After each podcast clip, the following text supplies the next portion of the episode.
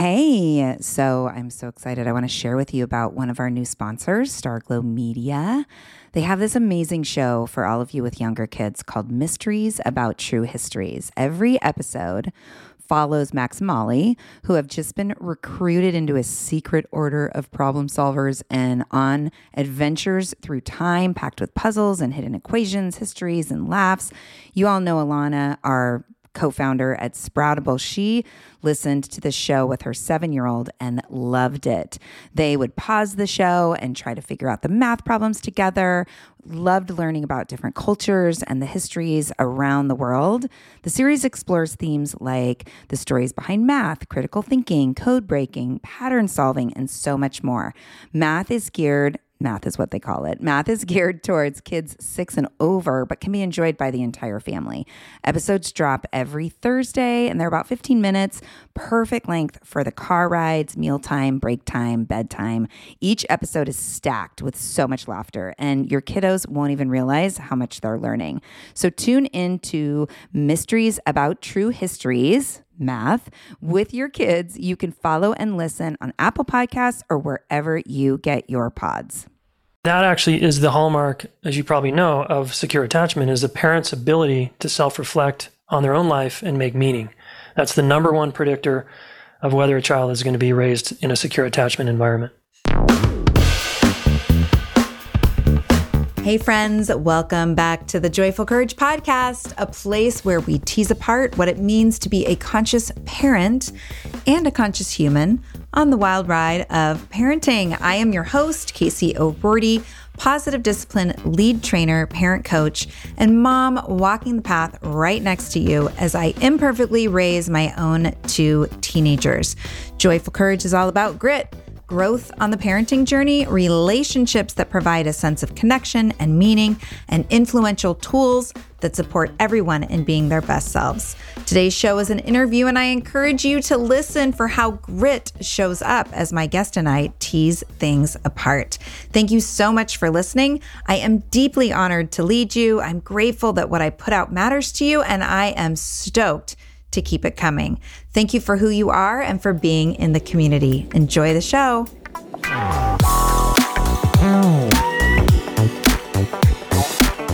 Hey, everybody. Welcome back to the Joyful Courage podcast. I'm so happy that you're all here, and I'm really excited to introduce my guest today, Jayson Gaddis. Jayson is an author, a relationship coach, a relationship expert who teaches people the one class they didn't get in school, which is how to do relationships.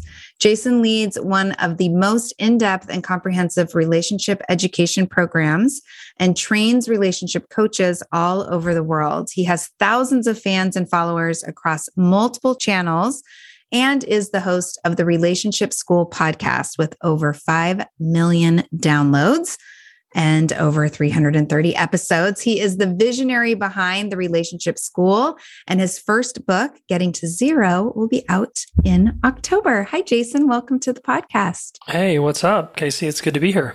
Yeah, I was just telling you before I hit record, I'm really excited to have you on the show. I'm a fan of the Relationship School podcast, and I actually started listening to it when it was called the Smart Couples podcast. Yeah. yeah. Yeah. So, talk a little bit about how you found yourself being a relationship expert. Yeah, I like to call myself a relationship student and teacher mm. because I'm constantly learning mm-hmm. how this mm-hmm. stuff works. It seems there is no summit here, and you know, I'm I'm always learning. And when I think I have it figured out with my wife, I usually am humbled in some way. I'm like, oh, okay, that did work, but it doesn't work anymore. Mm-hmm. Yeah, so I formerly was a kind of a relationship disaster and just emotionally shut down, guarded guy, and used a lot of drugs and alcohol, and uh, was just kind of checked out and lost in my life and relationship enough relationship what I call failures. Um, I know those can be reframed. You know, brought me to my knees essentially and said, "Okay, I, I think I'm the problem here," which uh, was a very, very pivotal moment in my life when everything changed, and that's when I took responsibility and started learning like a student. Mm-hmm. And I was like, man, I don't know what I'm talking about here. And I got to learn because I, I, really did want to have a, a fulfilling relationship and I wanted to have deeper friendships. Mm-hmm. I love what you said. I'm going to take responsibility. I talk about parenting and if we haven't done the work before having our kids, you know, those early years really are an opportunity to realize oh, yeah. the depth of our conditioning and yeah. and sometimes, you know, we have a choice of when to if, to dig in there or not.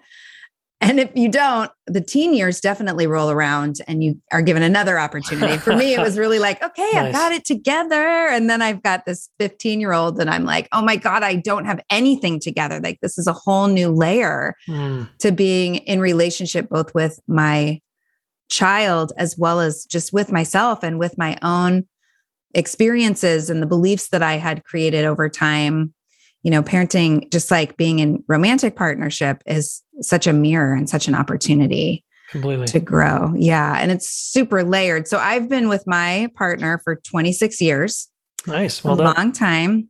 Yeah. Married for 22. We have two teens now. Um, I have an 18 year old daughter and a 15 year old son, and conflict is super real. And that's mm-hmm. really your book. So tell us about getting to zero because it is about navigating conflict, mm-hmm. right? Mm-hmm. Oh, so yeah. tell us about the ins- inspiration for that book. Yeah, sure. And and by the way, my my kids are ten and twelve, so I, have yet oh, yeah. to come You're into getting that. close, buddy. We're getting close. So I, I, know I'm going to get schooled, but I'm ready. Um, I've got some good tools, I think.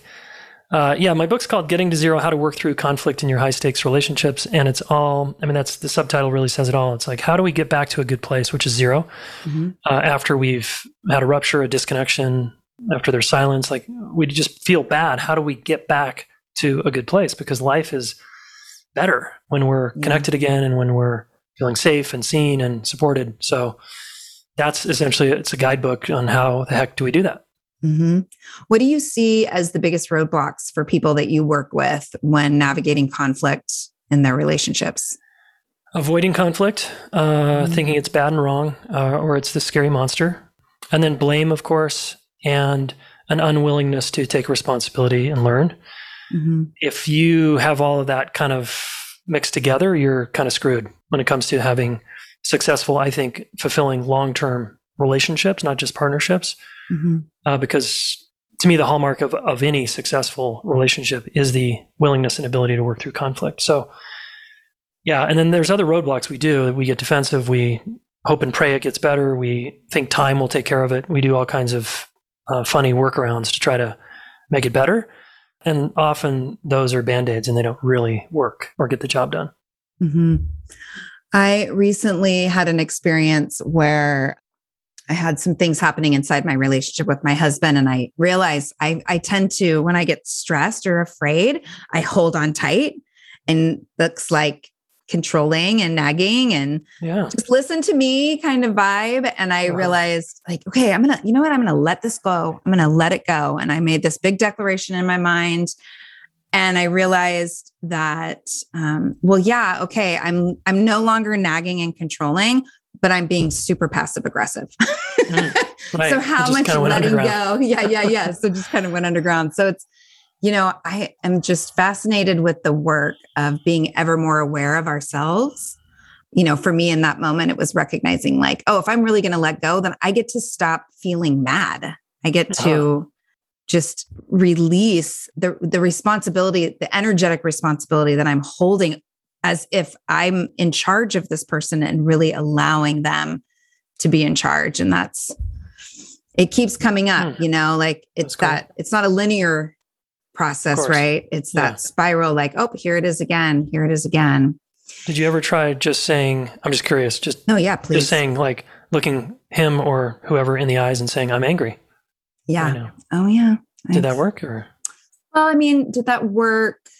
It allowed me to express. Mm-hmm. Yes.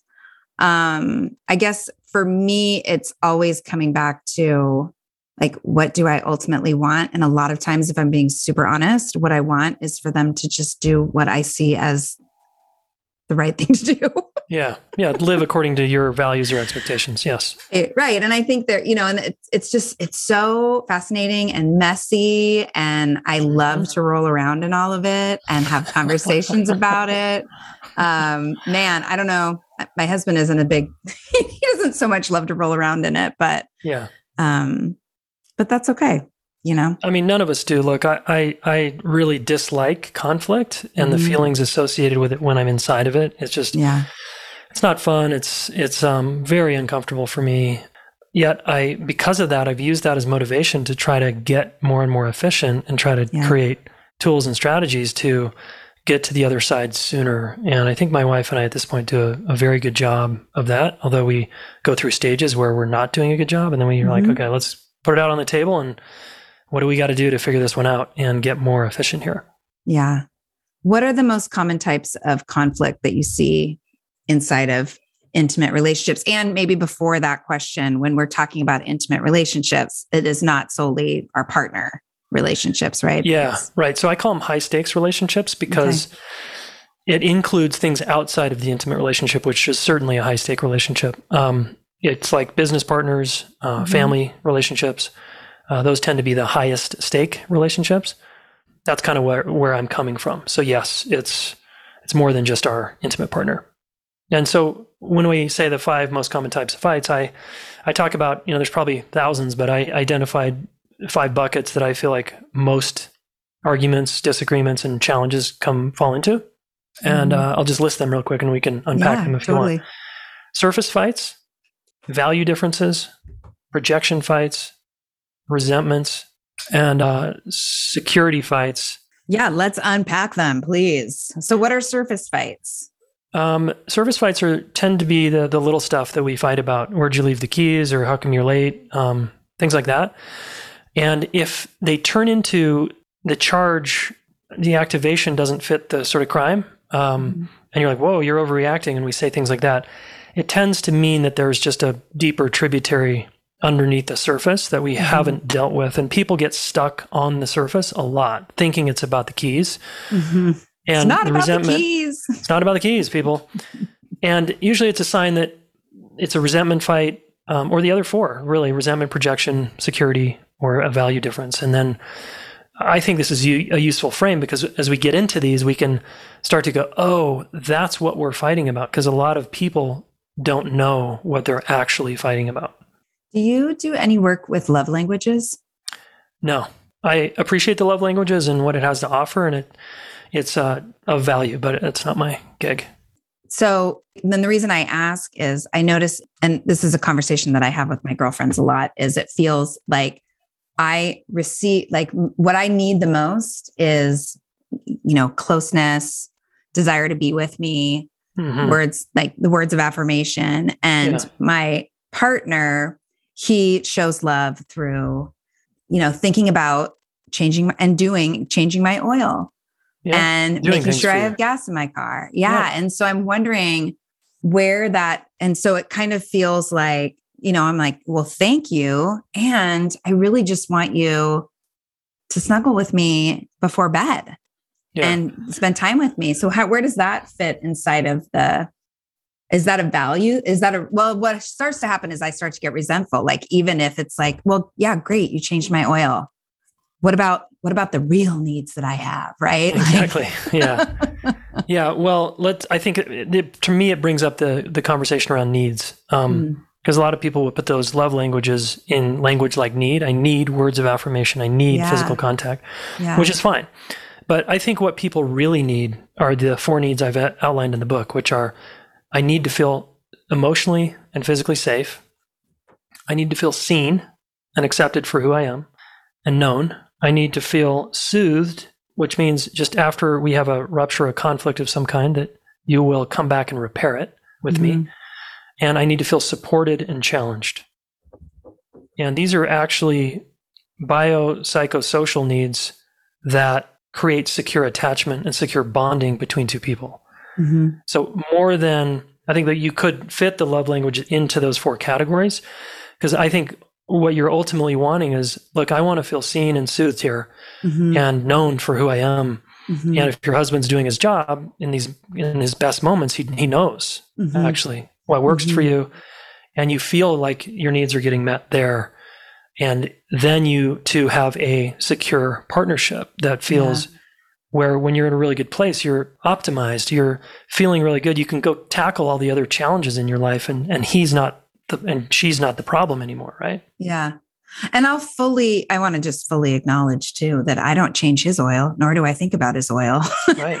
Yeah. like there's plenty of Yeah. things that, you know, ways that I'm not seeing him as he wants to be seen as well. So um I always am, you know, anytime we have conversations, relationship conversations, I'm it is important to me to acknowledge that there are two people in a relationship always yeah. and we're always influencing the dynamic both of us so Yeah, and what's tricky about men like me and, and him perhaps is we get conditioned to show love through doing, for example, instead of Mhm. being.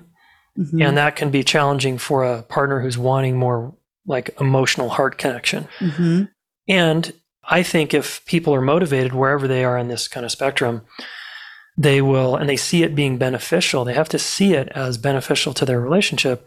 They might start to learn about things like emotional intelligence or relational, you know, competency because it's good for us. It's good for the relationship. Um, Mhm. Rather than you're trying to change me, right? It's got to be seen in this is actually going to help us be a Mhm. stronger team. yeah i love that Warmer, sunnier days are calling. Thank God. Spring into summer is my favorite time of year. After turning 50 last September, I've been really working on my physical health and well being and can honestly say that I am feeling better in my body than I have felt in a very long time. Yes, credit goes to movement and working out, but even more credit goes to how I'm feeding my body. That's why I love Factor. I fuel up with Factor's no prep, no mess meals.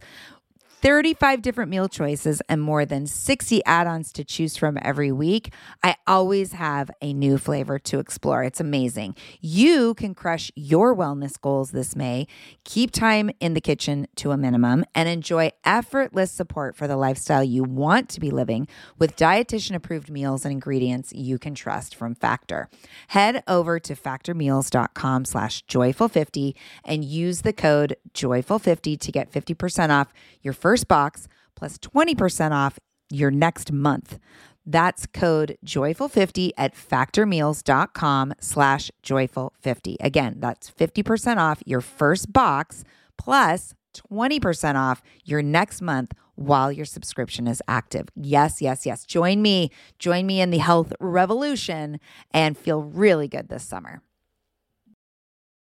Hey, everybody. Listen, I'm so excited to give you an update on Songfinch. Songfinch delivers. I shared last month that I was going to have them create an original song for Ian, my graduating senior.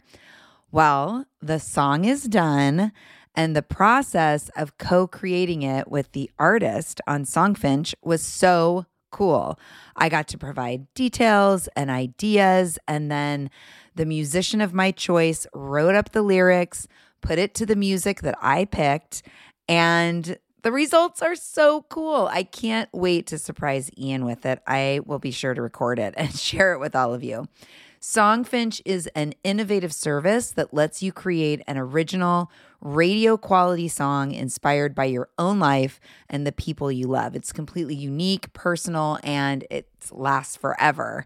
After moving through their process, you get the final results in four to seven days. For a limited time, Songfinch is letting our listeners upload their song to Spotify for free. So you and the lucky person you gift it to can listen to it anywhere, anytime. Whether your song is for Father's Day, an upcoming graduation, wedding, or anniversary, or even just a gift to show your loved one how much you care. Start your song now to lock in one of Songfinch's top artists. Go to songfinch.com slash joyful and start your song. After you purchase, you'll be prompted to add Spotify streaming for your original song for free, which is a $50 value. Again, my URL is songfinch.com slash joyful. Don't forget to share your song with us too. songfinch.com slash joyful.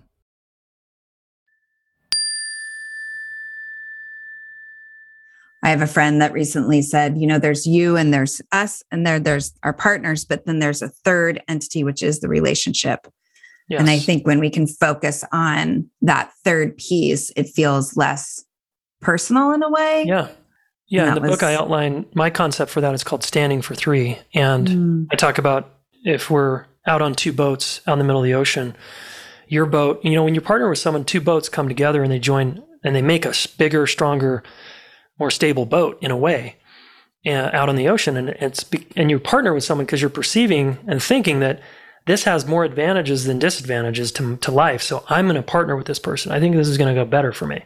Mm-hmm. So that's why we partner. And then we get in this relationship and we realize it's really fucking hard.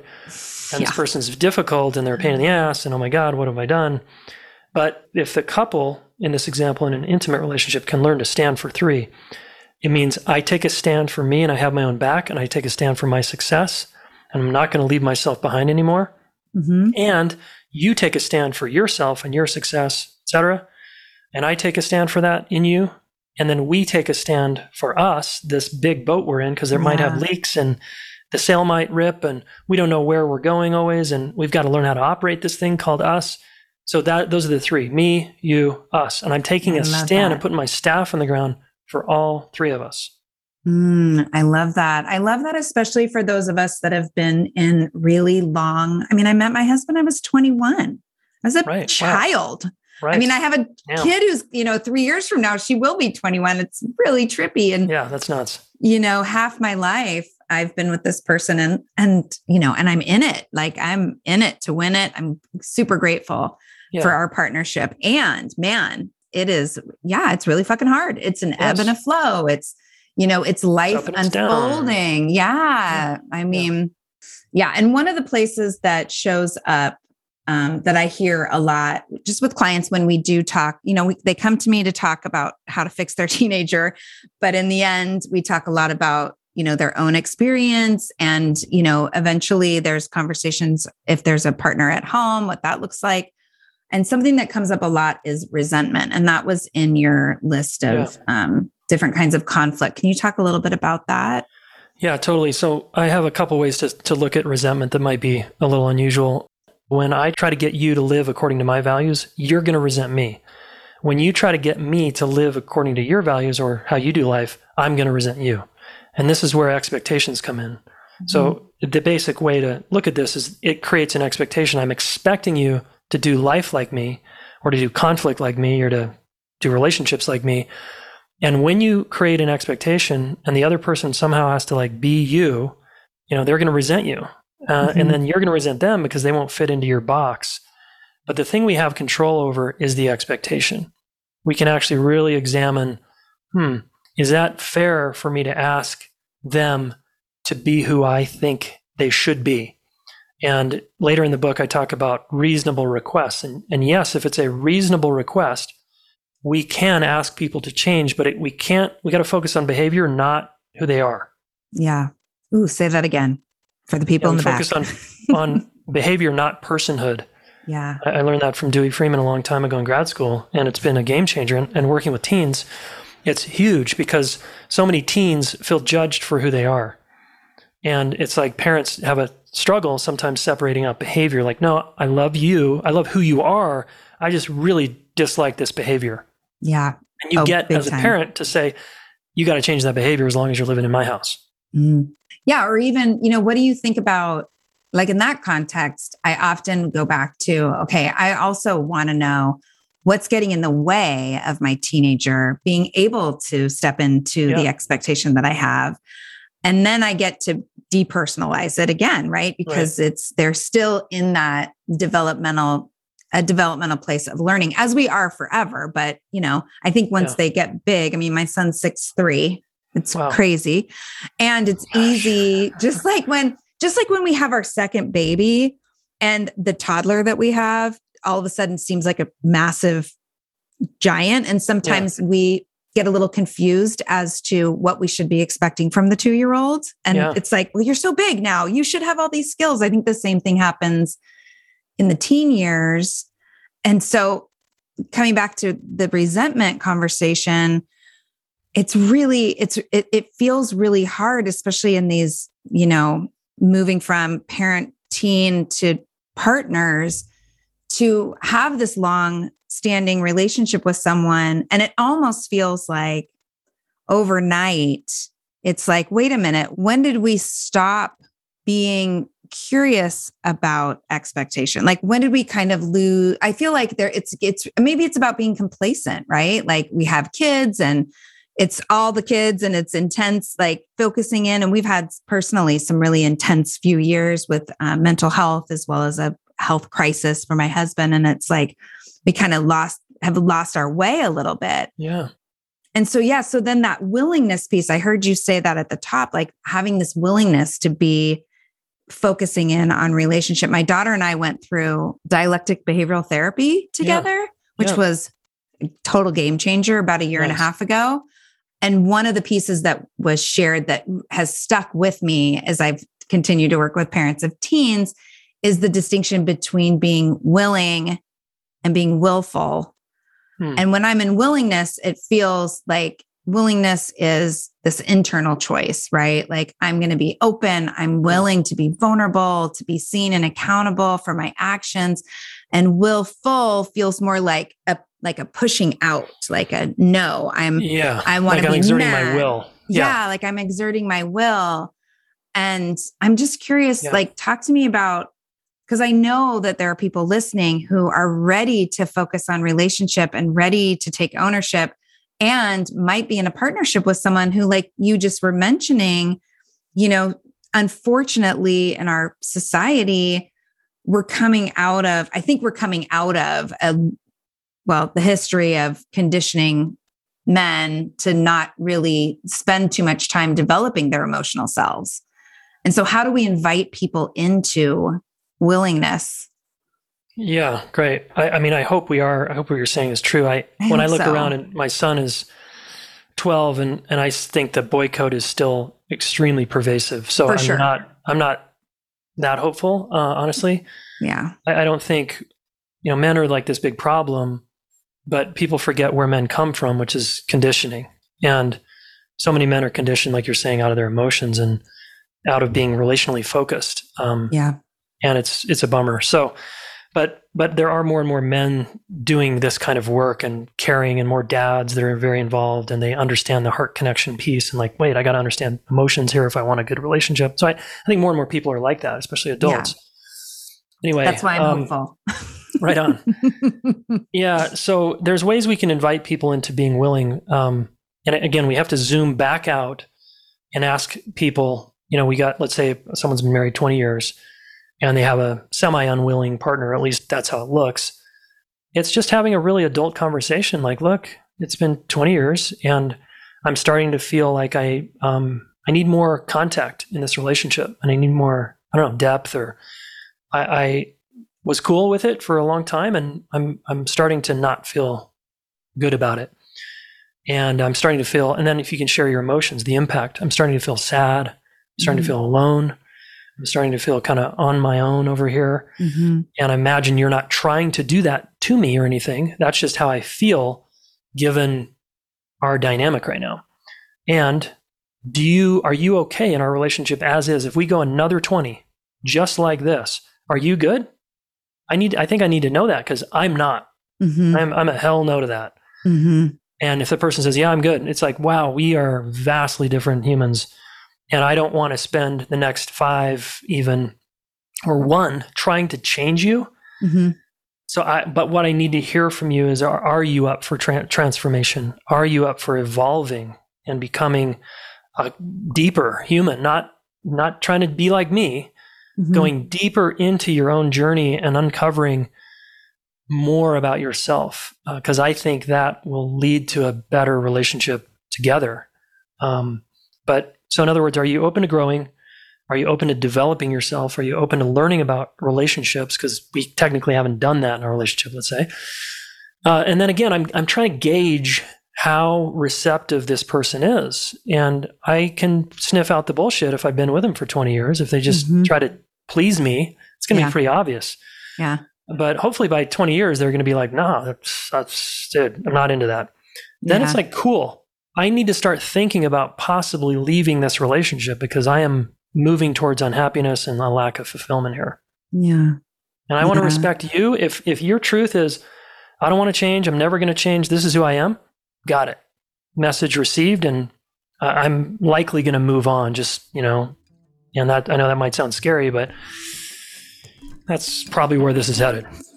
Well, and I really appreciate what you just said about I'm not it's not about making making you into me, right? Yeah. I think yeah. sometimes and even I remember my daughter as a younger teenager struggling and you know, and, and inviting her to go to yoga with like, you should try yoga. You might like yoga. And she looked at me and she was like, yoga's your thing. And I was like, ah, actually, I think there's like 8 billion people on the planet or 7 million people on the planet who also enjoy yoga. So it's yeah. not really my thing, but I think there's definitely some like, oh, personal growth is mom's thing, you know, yeah. like that's what she loves. And, and what you said was it's about, an invitation to go deeper into who into their human experience. We didn't say human experience, but that's kind of how I I thought about it. Their human experience, what it means to be them in the world. And yes. I also feel like, you know, hey, like our emotional, the emotional world,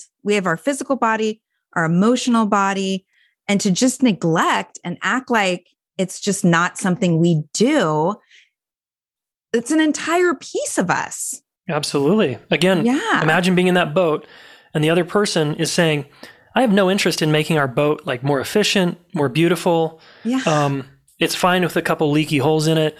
You know, I don't really care that much because I think we can sail another 20 years on this thing. Yeah. That's like, that's kind of sad. It's like, holy shit, there's all these technologies that make our boat faster, more nimble, more efficient. We actually could work through all our challenges better like yeah. really? That's what you, you don't want a new boat here? Um, you don't want a boat upgrade?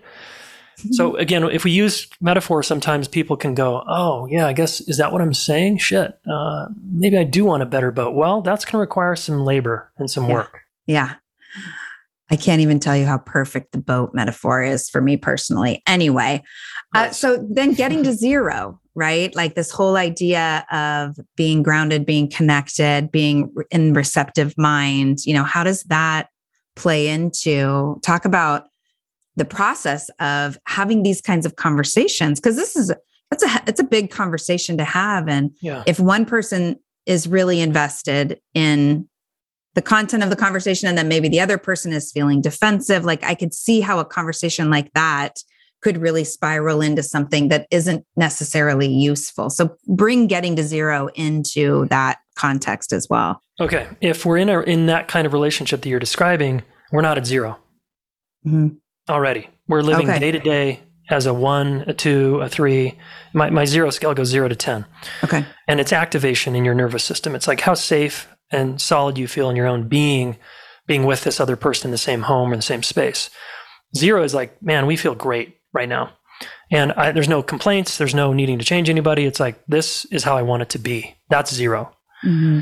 So if you're unfulfilled or feeling like a snag because your partner won't come along or something, you're definitely not at zero. There's a resentment going on there.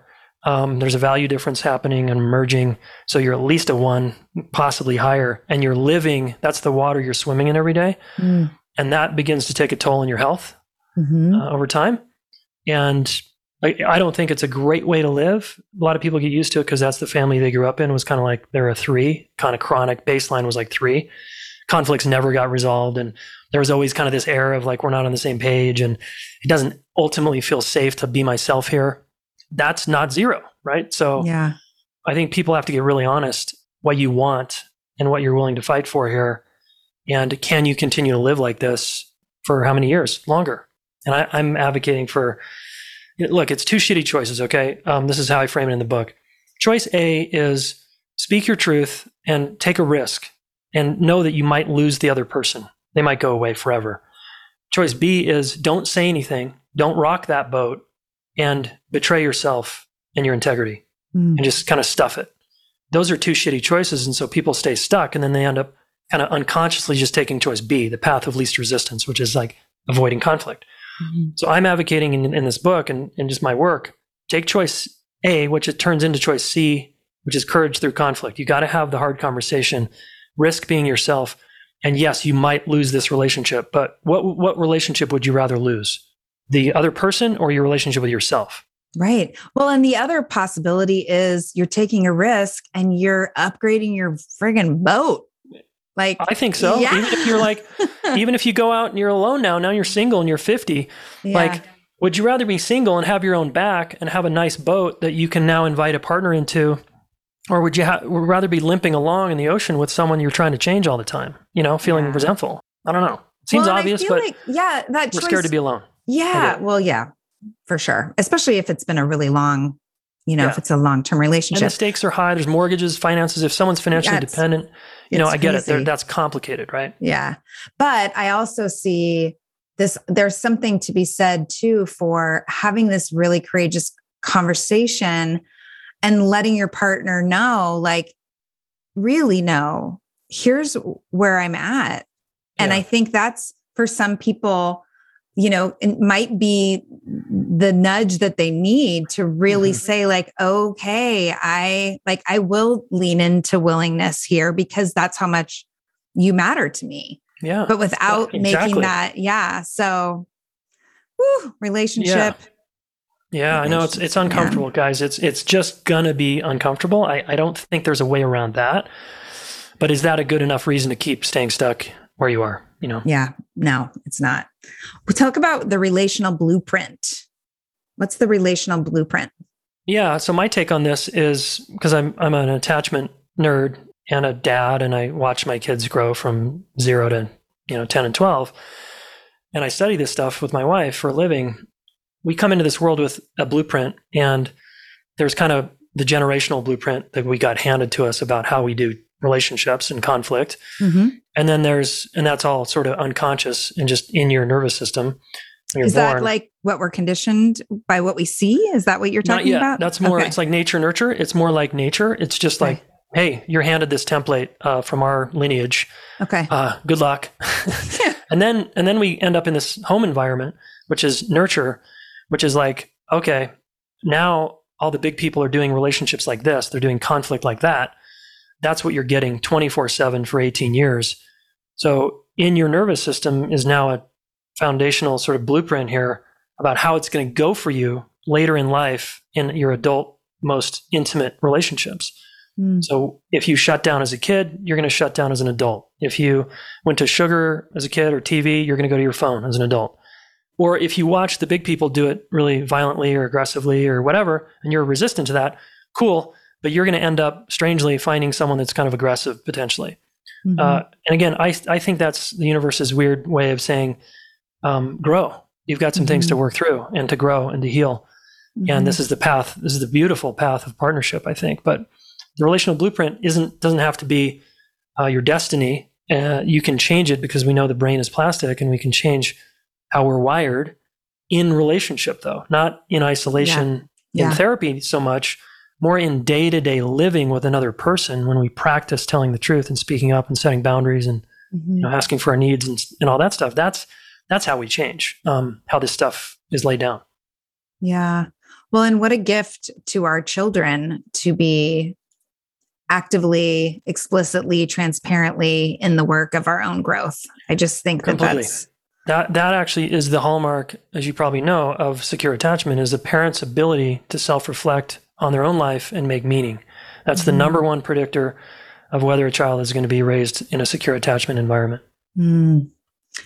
This is so God. This podcast is sponsored by Active Skin Repair, a skin health company helping people heal with natural, non toxic, medical grade ingredients. So, as the weather warms up, we're outside gardening or doing yard work. There are so many opportunities for skin issues, right? And for me, it's always a mystery to know what's going to irritate my skin, but I'm definitely out there itching and scratching. But the good news is active skin repair always seems to save the day. Active skin repair can be used to treat a wide range of skin issues, including cuts, scrapes, burns, sunburns, rashes, and other types of skin damage. It's also safe and non toxic, making it suitable for use on all skin types, all parts of the body, and even on rosacea, eczema, and acne prone skin. Here's what I want you to do visit activeskinrepair.com to learn more about Active Skin Repair and get 20% off your order when you use code JOYFUL. Again, that's www.activeskinrepair.com find out more about the product and get 20% off your order when you use the code JOYFUL. When it comes to raising kids, there's so much to consider. Things like what do we feed them? When do we feed them? How do they sleep? What does it look like to raise kind kids? How does their nervous system work? How do I keep myself calm? What are my triggers? There's so much that comes into play, and we are distilling all of that information for you at Voices of Your Village podcast, where we bring experts in the field of early childhood and education and psychology and across the board so that you don't have to comb the internet for information you get to show up and hang out and have shame free, judgment free conversations and insights into what it looks like to raise kind, empathetic, emotionally intelligent humans. I'm Alyssa Blask Campbell. I have a master's degree in early childhood education. I'm a mom of two, and I am walking this journey right alongside you doing this work. Come hang out with me at Voices of Your Village, and we can dive into real conversations with actionable tips. Well, first of all, I just want to talk to you about all my own personal issues, Jayson. I'm not going to I'm, I'm cool going there. It's all good. uh, but so, you know, coming back to the idea of how we are currently raising boys. So I have a 15 year old, and, you know, as a young kid, temperamentally has been just a tender soul and tender hearted yeah. and really confused by the boy code you know, yeah. early in early elementary. And now he's in high school and he, you know, there's a lot of outside influence in the music he listens to and who he follows in the world on social media and stuff. And I'm, I can see him kind of experimenting with how to posture and yeah, um, and really trying to bring him back to a more just a not a more but just a, a broad perspective a broad perspective where he's looking at things from many angles. But for the parents that are listening with you know teen boys what do you think are some of the big pieces that we can just remember to drop in and to stay connected to as we try to raise boys that will be partners that are you know in it as far as like the emotional connection and and focusing yeah. on relationship that's a big question uh, i love it i love that you're asking problems. this um, well if, let's talk about pre teenager boys for just a second just for yeah. in case there's any of those listeners i'm sure there are um, as much as possible help the kid maintain connection to his essence whatever mm-hmm. that looks like because as he grows he's going to get so many messages about how to be, how he should be mm-hmm. to fit in. And he will eventually betray himself and to fit in. And that, that becomes his strategic self, where he's using strategies to get belonging, basically, mm-hmm. at the expense of his own essence. So, you know, the, the work of the parent of a boy, I think, is to maintain the boy's connection to his own essence and doing lots of things early on that promote that and strengthen it and fortify it so, so that when that adolescence like? comes, it's you know he knows like like our work with with our kid is he's very feeling. So we have a sensitive, you know, yeah. pretty sensitive, emotional boy, uh, which I love. So so how it looks is really allowing him to throw tantrums, his full expression, um, allowing him to follow his values, whatever it is, and and the sports culture of boys is very strong. So we don't have a sports kid, so it's a little easier possibly for us because he's not being indoctrinated by the coaches about how to behave on the sports field and then getting mm-hmm. shamed by other boys and to act tough and not cry and all that stuff. So there's all those. It's kind of like the activities he's really into are like birding and nature and building stuff and and uh, right now he's very connected to himself and he's mm-hmm. you know in middle school.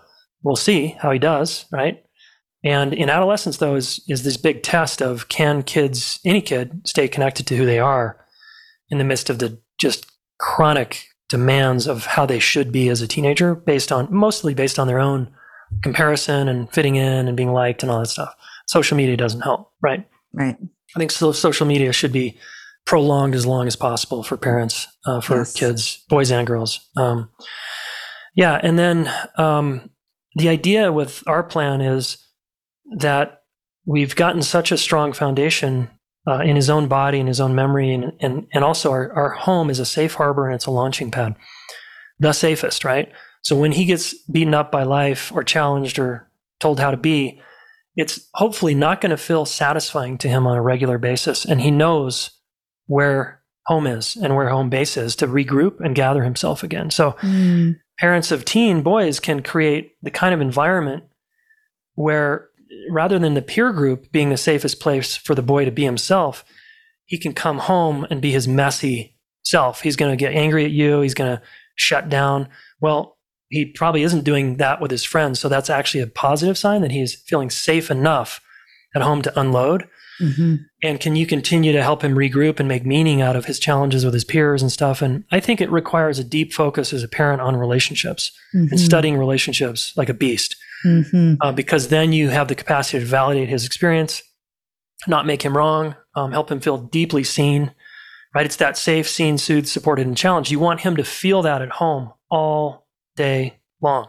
Mm-hmm. Uh, so he has that to return to and leap from. Yeah. Well, and even as you talk about that, I'm realizing it's, you know, well, I want to acknowledge too, this isn't a gender thing, right? Like, I feel like right. maybe I'm making this assumption that it's, you know, the men and the boys that aren't yeah. in touch. I mean, it's, it's a human thing.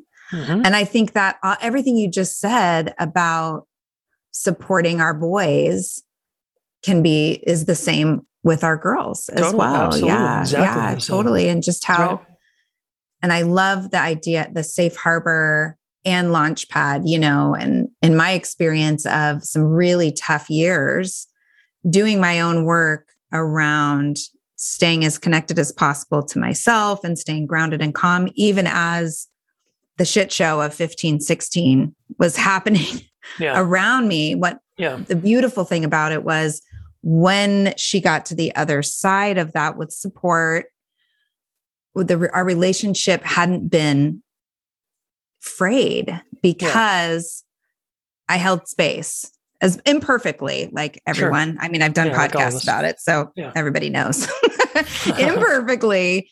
But I think there's really something to be said about that. And it's interesting too, because I just did a, a class this morning, and most of the parents were parents of like three to six year olds.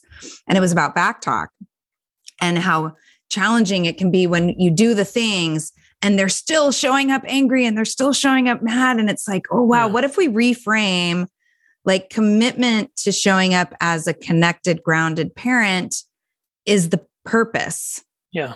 Instead of, oh, if I do this, then they're going to behave a certain way. Maybe, or they may just continue to go through the developmental milestones yeah. that they're meant to go through. That's right. And the work is really even when that's happening, we get to stay centered, grounded, connected to ourselves. So, same in the teen years too. And same, maybe same with our partnerships. I mean, our our our so. romantic partnerships too. Yeah. Yeah, and I, I, I include challenge in my four S's, which is different than Dan Siegel's, um, because yeah. I, I don't want to create the impression here that I'm saying create some kind of enabling, coddling environment for your teenage boy. I'm not saying that at all. Yeah. Um, I, I, he might need to get his ass kicked and pushed out into the job field and say, no, get a job or else kind of thing. Yeah. Um, he needs to be also pushed and challenged. Um, and then when he's younger to play rough and do all yeah. the kind of things. Um, but I, am I'm, I'm going for balanced kids. Balanced mm-hmm. kids means they're connected to, if we're going to use kind of gender ish languages like masculine, feminine. They're connected mm-hmm. to yin and yang inside themselves. They're connected to their nurturing side and their side that wants to play rough. They they can mm-hmm. do both. They have that kind of range, you know? Yeah. And when oh, we like put that. labels on boys and girls, we this is the tricky part is they they start thinking a boy means this and a girl means that. Mm-hmm. Yeah, and I think that's what's played out. That's why you know powerful women are seen as bitches and exactly nurturing men are seen as wimps. Right? Yeah, because seen as pussies or, or yeah. feminine or whatever. Yeah. And it's like, God, you guys, is such a bummer. yeah, for real. And I feel like the, you know, Gen Z is really challenging that. I think in a lot of ways. Yeah. I love I agree. I love the space. And I know you and I both kind of live in pockets of America that are pretty progressive privileged. minded, privileged. Yeah, yeah. And, you know, up here in Bellingham, it is this bubble of full self expression Hmm. And even driving, like I've dropped my son off at the high school a couple times this week and just sitting, like dropping him off and then just sitting in my car and observing and just so, so I just love the range of self expression that is yeah. that happens in this town, you know, and and the permission it feels like there is permission for our kids and i and i don't think they need it either i feel like this generation yeah. is like i don't need your permission to be who i am right. i'm going to be right. it and you can just deal with it and i think totally. that is so it's such an exciting prospect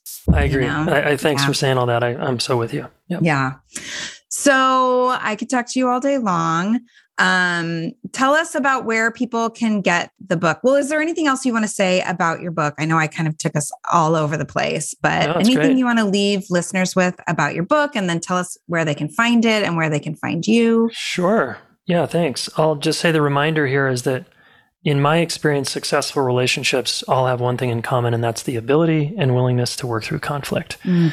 And um, we all have it. We all go through it. There's nothing wrong with you if you're scared and don't know how. And that's why I created this guidebook is because um, I wanted to normalize this and I wanted to make it very accessible. So it's science and nerdy, but it's also street level so that you can pick up a tool and try it on your partner tomorrow and hopefully see some kind of change.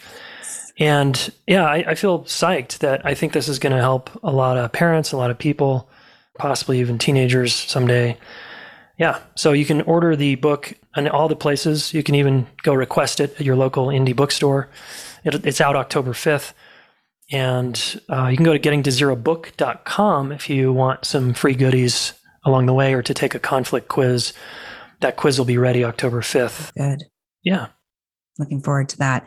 And then my final question that I ask all my guests is what does joyful courage mean to you? Hmm. Wow, I kind of picture myself like like being more upright and expanding my chest to meet my life, all the challenges of my life, and uh, that feels like a a really good um, feeling in my body right now, and a, a good aspiration for me. Mm, I love that. So beyond the book, just briefly, what else? Where can people find you? Follow your work, your podcast. Yeah. Yeah, I'm very active on Instagram right now at Jayson Gaddis, J A Y S O N G A D D I S.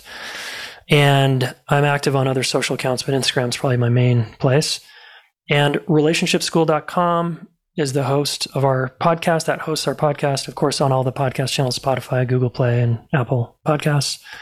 It's just the Relationship School podcast. Do you have courses and things? I know you're a coach. Yeah, so yeah. I train relationship coaches. We've certified about 100 relationship coaches all over the world now.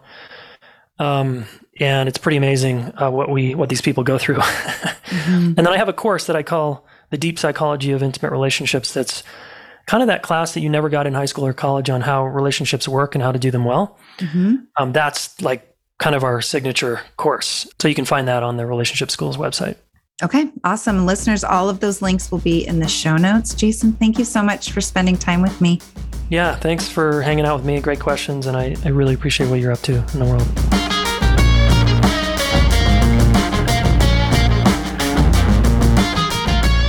Okay, thanks again for listening. If you feel inspired and you haven't already, will you please do me a favor and head over to Apple Podcast and leave a review? We're working hard to stand out and make a massive impact on families around the globe.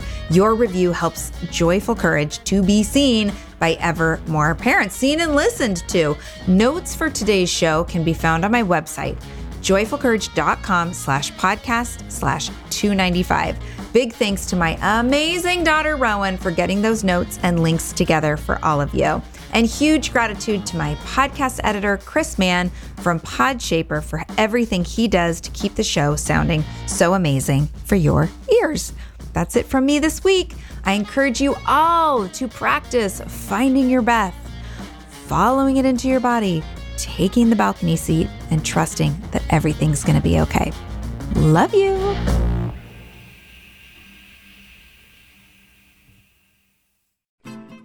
I'm Margaret. And I'm Amy. And together we host the podcast, What Fresh Hell Laughing in the Face of Motherhood. Margaret, I would say you're sort of a where are my keys kind of mom. Correct. Sometimes a where are my kids kind of mom. While you're Amy more of a we were supposed to leave 35 seconds ago, mom. I mean, touche. In each episode of What Fresh Hell, we come at a topic from our usually completely opposite perspectives. I bring the research, And I bring kind of the gimlet eye. Like, is that research really going to work, people? And almost 10 million downloads later, we're still laughing. We also talk to experts in the parenting field, plus parents with stories we can all learn from. We make each other laugh, we challenge each other's assumptions, and we have what we think is the best parenting community on the internet. Check out What Fresh Hell Laughing in the Face of Motherhood wherever you listen to podcasts.